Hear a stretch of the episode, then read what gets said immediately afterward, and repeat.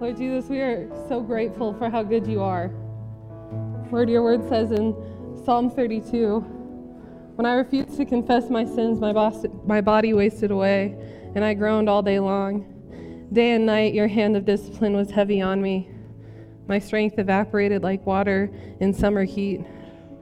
Finally, I confessed my sins to you and stopped trying to hide my guilt. I said to myself, I will confess my rebellion to the Lord and you forgave me, and all my guilt is gone. Lord Jesus, I thank you that you are a redeemer. Lord, that you take our guilt and our shame, Lord, and they are not heavy in your hands. God, but that you look at our lives as something of worth. Lord, our lives as, as a, a life that is a beautiful tapestry of gifts and talents, Lord, of personality and stories. God, and that when we come to you and we confess our sins, Lord, you are faithful. Lord, we know exactly what happened this week. God, we know the ways, the things that we walked through this week, the lies that maybe crept in this week. But Lord, every Sunday morning isn't a time for us to recalibrate our hearts towards you, to draw near to the throne of grace and say, Lord, here I am, trusting that you love me and that you have a plan in the midst of whatever I'm facing.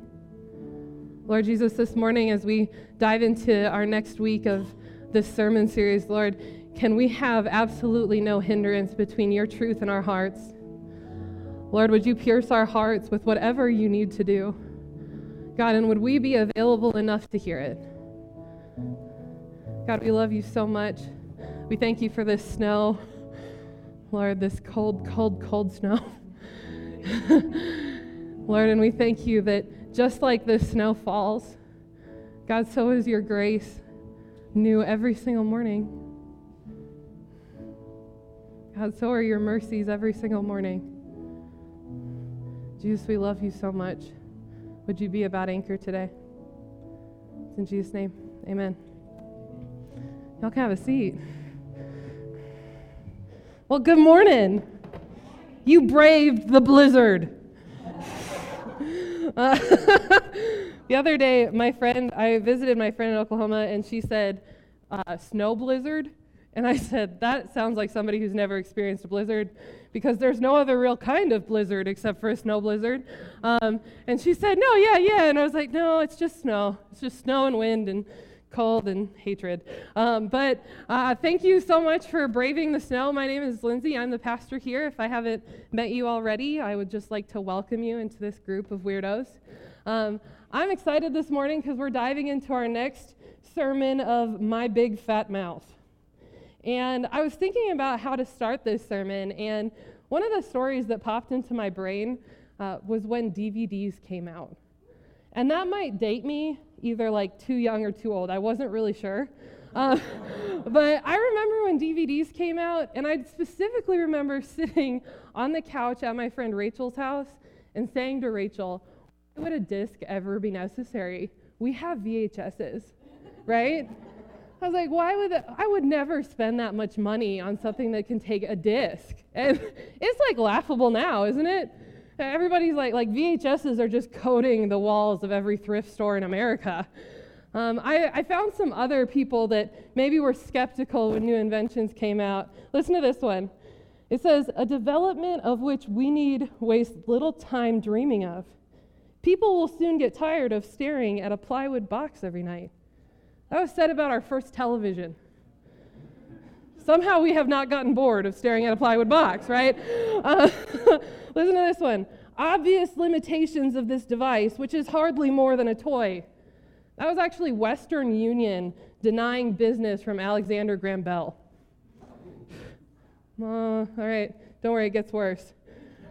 Remote shopping or online shopping, while entirely feasible, will flop because women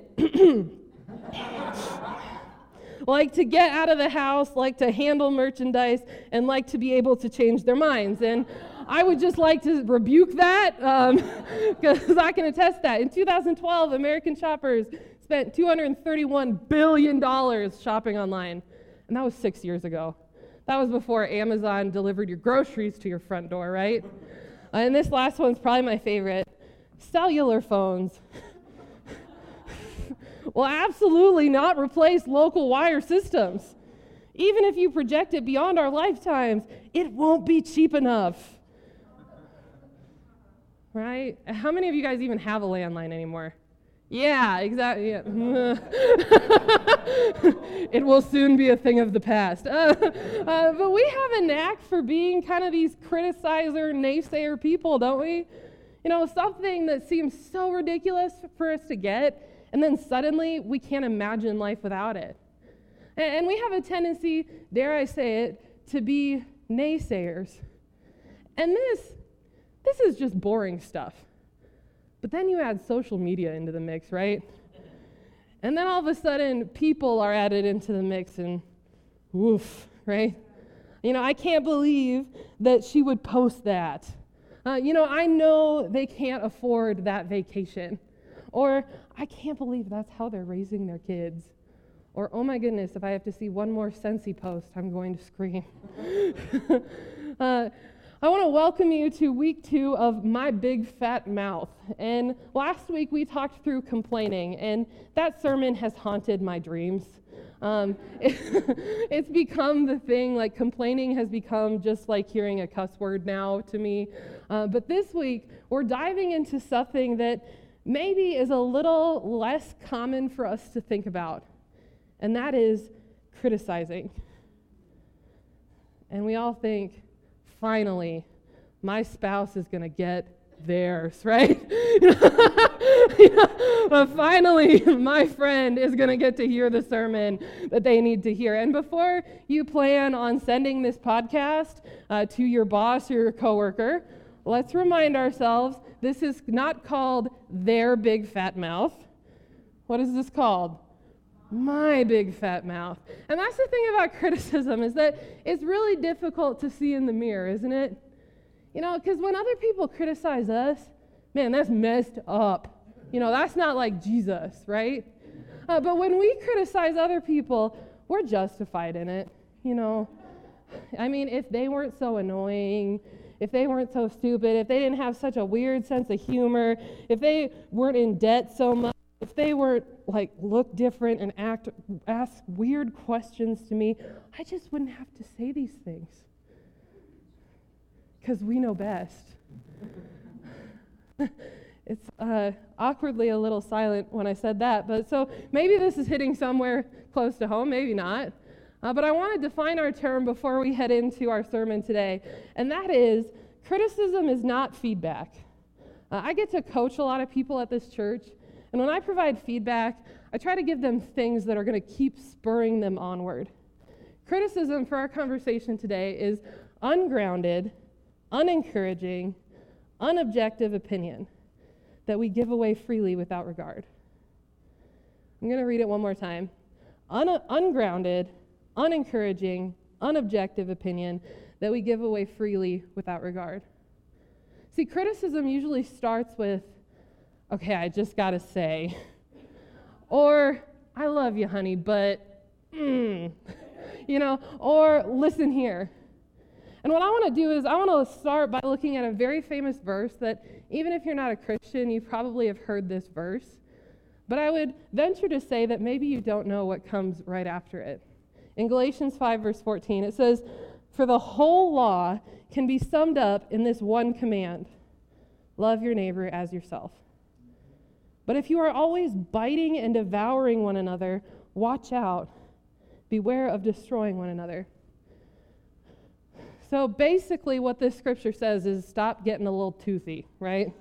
Uh, don't be biting at one another. And the Greek words that are used here is kata and astheo, which mean thoroughly consume. Do not thoroughly consume one another. And you guys thought zombies weren't in the Bible right? Do not thoroughly consume one another. And it says that we have the capacity with our words to thoroughly consume, to destroy, and to steal with our words. So, what if, like, go here with me, what if our critical words could be destroying the intimacy that we have with our spouse? What if your critical words are separating between you and your kids? What if your critical words are separating you between you and the people that need Jesus? What are we thoroughly consuming? And you have to understand, like, devour, to devour something, you have to have an appetite for it, don't you? You know, nobody devours 12 tacos from Taco Bell unless they have a divine hankering for indigestion, okay?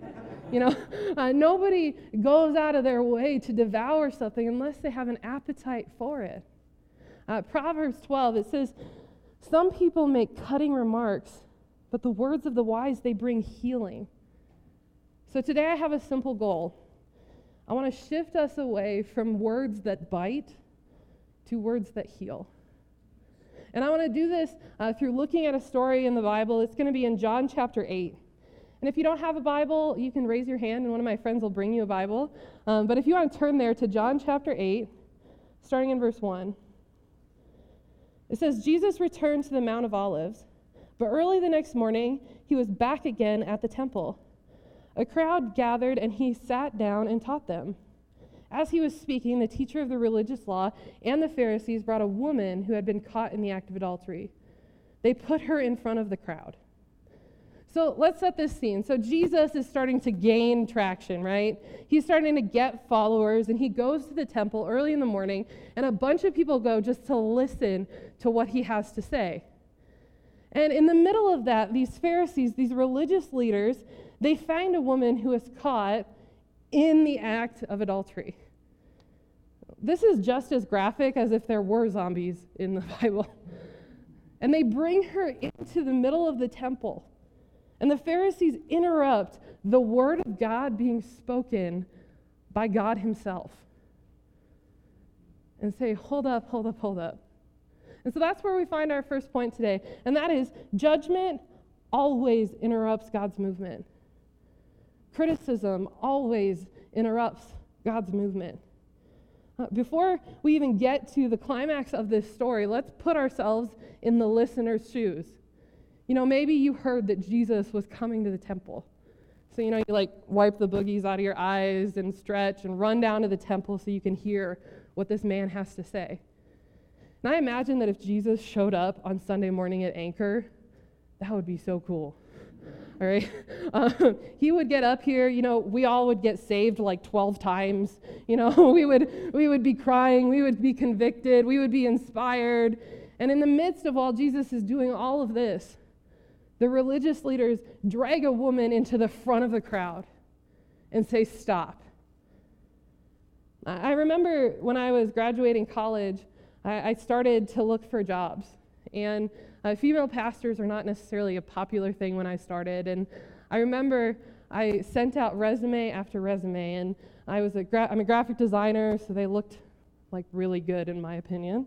Uh, uh, they also had a lot of things. I won awards for preaching and all those things, and I remember getting countless responses that said, "Lindsay, we're just looking for a male role model for our teens." And that completely crushed me because you don't even know me. And yet, it halted the movement of God in my life for a second. Now, let's be honest, it doesn't stop there. You know, I, I went on, and all those people said coulda, woulda, shoulda. We planted like the coolest church in Colorado Springs, right? Um, but criticism, when it's not grounded in truth, it has the potential to halt God's movement to hit pause. And that's what these Pharisees are doing. Look here with me in Proverbs 15. It says, Gentle words are a tree of life, a deceitful tongue crushes the spirit. Have you ever noticed that one person's comment can change the environment in an entire room? One mean thing, one bad thing, and all of a sudden everybody's on edge. If you don't believe me, think back to the last time you asked your spouse, when they took the garbage out, right? right? Or maybe for single folks, the last time you asked your friend, you know, hey, it's time to go back to the gym. poosh, right?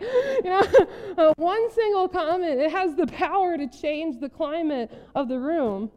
And I think of this in terms of a car. You know, you have words, and you can choose to either put water or gasoline in your friend's car. What are you going to choose? Are you going to choose to give them something that spurs them forward? Or are you going to create something that stalls them out? Let's jump back in, verse 4. Teacher, they said to Jesus, this woman was caught in the act of adultery. The law of Moses says to stone her. What do you say?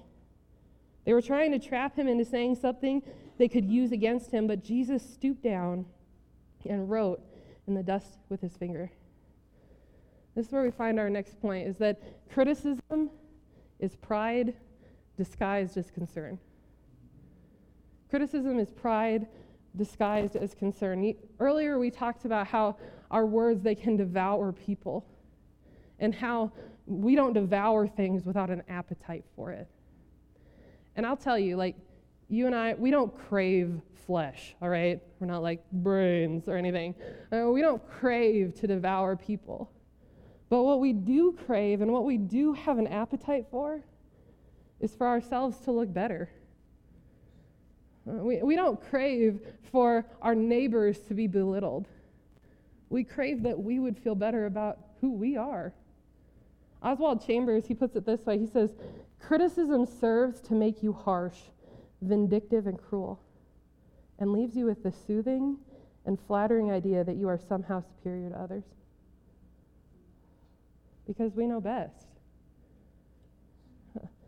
and it's the lie that we fall into today. It's the same lie that the Pharisees fell into years ago that we know best. And that if everybody would just fall in line, life would be easier. and, and, in order to understand this, you have to look at an Old Testament reference, Jeremiah 17. It says, Lord, you are the hope of Israel. All who forsake you will be put to shame. Those who turn away from you will be written in the dust, because they have forsaken the Lord, the spring of living water. Now, in this verse, uh, it, it, explains what would happen if somebody were to be caught in the act of adultery. Uh, they would be brought into the temple, and I say they very intentionally because we all know it takes two to tango, okay? they would be brought into the center of the temple, and the witnesses that witnessed the act would also be brought in. And, and the priest would, more than often, he would kneel down and he would start writing the laws that they had violated in the dust on the ground. And next to them, they would put the names of the accusers. And it's because of this that many theologians believe that when Jesus knelt down and started drawing in the dust, he started writing the names of the Pharisees that brought this woman in. Look what happens. It says, They kept demanding an answer. So he stood up again and said, All right, but let the one who has never sinned throw the first stone. Then he stooped down again and wrote in the dust. When the accusers heard this, they slipped away one by one, beginning with the oldest until only Jesus was left in the middle of the crowd with the woman. See, judgment and, con- and critical words, they are divisive. They draw lines, they make us into us and them. But hope, hope is inclusive. Hope is inclusive. Look what Jesus says here in this pivotal moment. He says, Then Jesus stood up again and said to the woman, Where are your accusers? Didn't even one of them condemn you? No, Lord, she said. And Jesus said, Neither do I. Go and sin no more. See, when we, when we speak the hope in truth and love and in grace, it has the power to be inclusive. It has the power uh, to diminish barriers between us and them, uh, between us and who Jesus wants us to talk to. Uh, it has the power to bring people close to Him.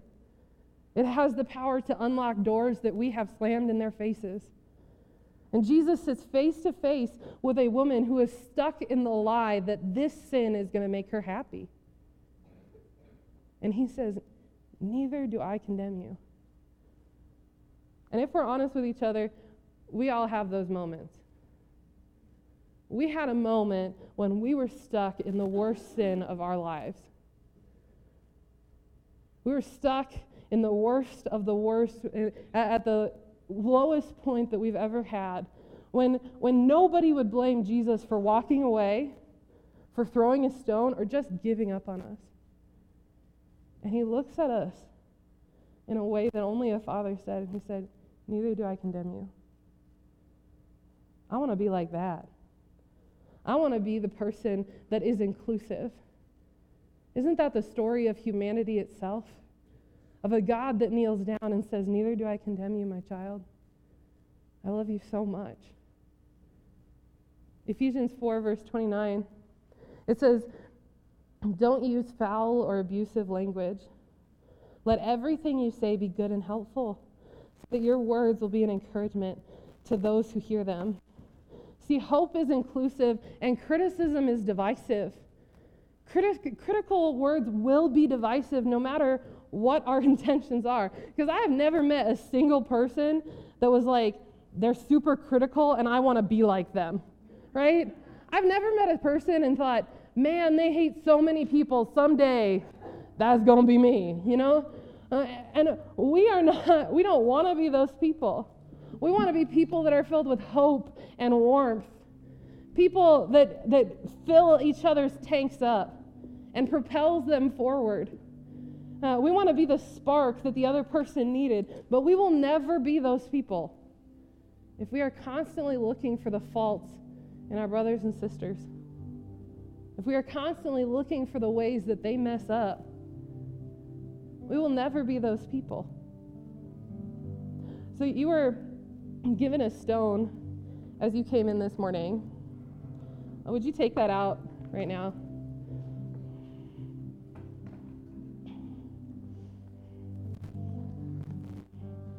I think that if we're honest, when we think about criticizing others, it's more than just a concept, but more often than not, we see a face. You know, maybe we see our spouse, maybe we see our coworker, maybe we see our friend or people in our family.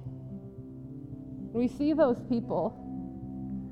Listen, each one of us has the power and has the ability to devour those folks. We have the capacity to throw the stone. We have the capacity to the, be the people that we've never wanted to turn into. I want you to look at, at that rock in your hands. Who does that represent? The common thread that you're going to find between my person and your person is that they're all people that Jesus wants you to be a light to. Oh, that's so inconvenient, isn't it? They're all people that Jesus wants you to be the spark in. They're all people that, that Jesus wants you to fill up their tank, to encourage them, to spur them onward. But we ain't ever going to get there with stones in our hands and faults in our eyes because I'll let you in on a little secret. If you look for faults in people, you're going to find them. But if you look for the good, you will find that too. Where do you find yourself being a fault finder this morning? Maybe uh, this rock represents a whole group of people that maybe you have discounted or you have criticized. The enemy would love for you to believe that those people are your enemies. That's what the Pharisees wanted Jesus to believe that she was an enemy of God. But the, the truth of the matter is, is that we're all on the same team. We're all on the same team. So I want to welcome you into a time of prayer and just reflection. Uh, I, I want to welcome you into a time of reflecting on the truth of who God is, on how what He does with stones, which is not throw them. We're going to open the altars during this time. And I want to just welcome you into a posture of prayer, whether that means kneeling or standing. If it means sitting in your chair, if it means standing and raising your hands, whatever that looks like. So, would you take that posture with me right now?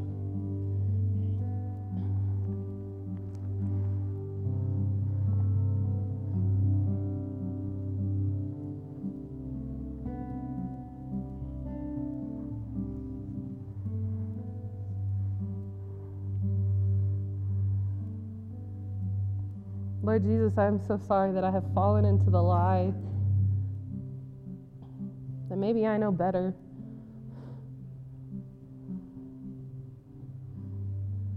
God, each person that these stones represent, Lord, you see them. You see them as your children. God, sometimes it's hard for me to see that.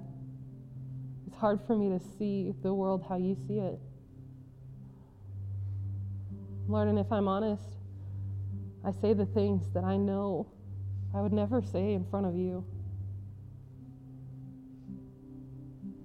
God, I want to be on the same team. Lord, I want to be on the same team in my marriage. God, I want to be on the same team with my coworkers.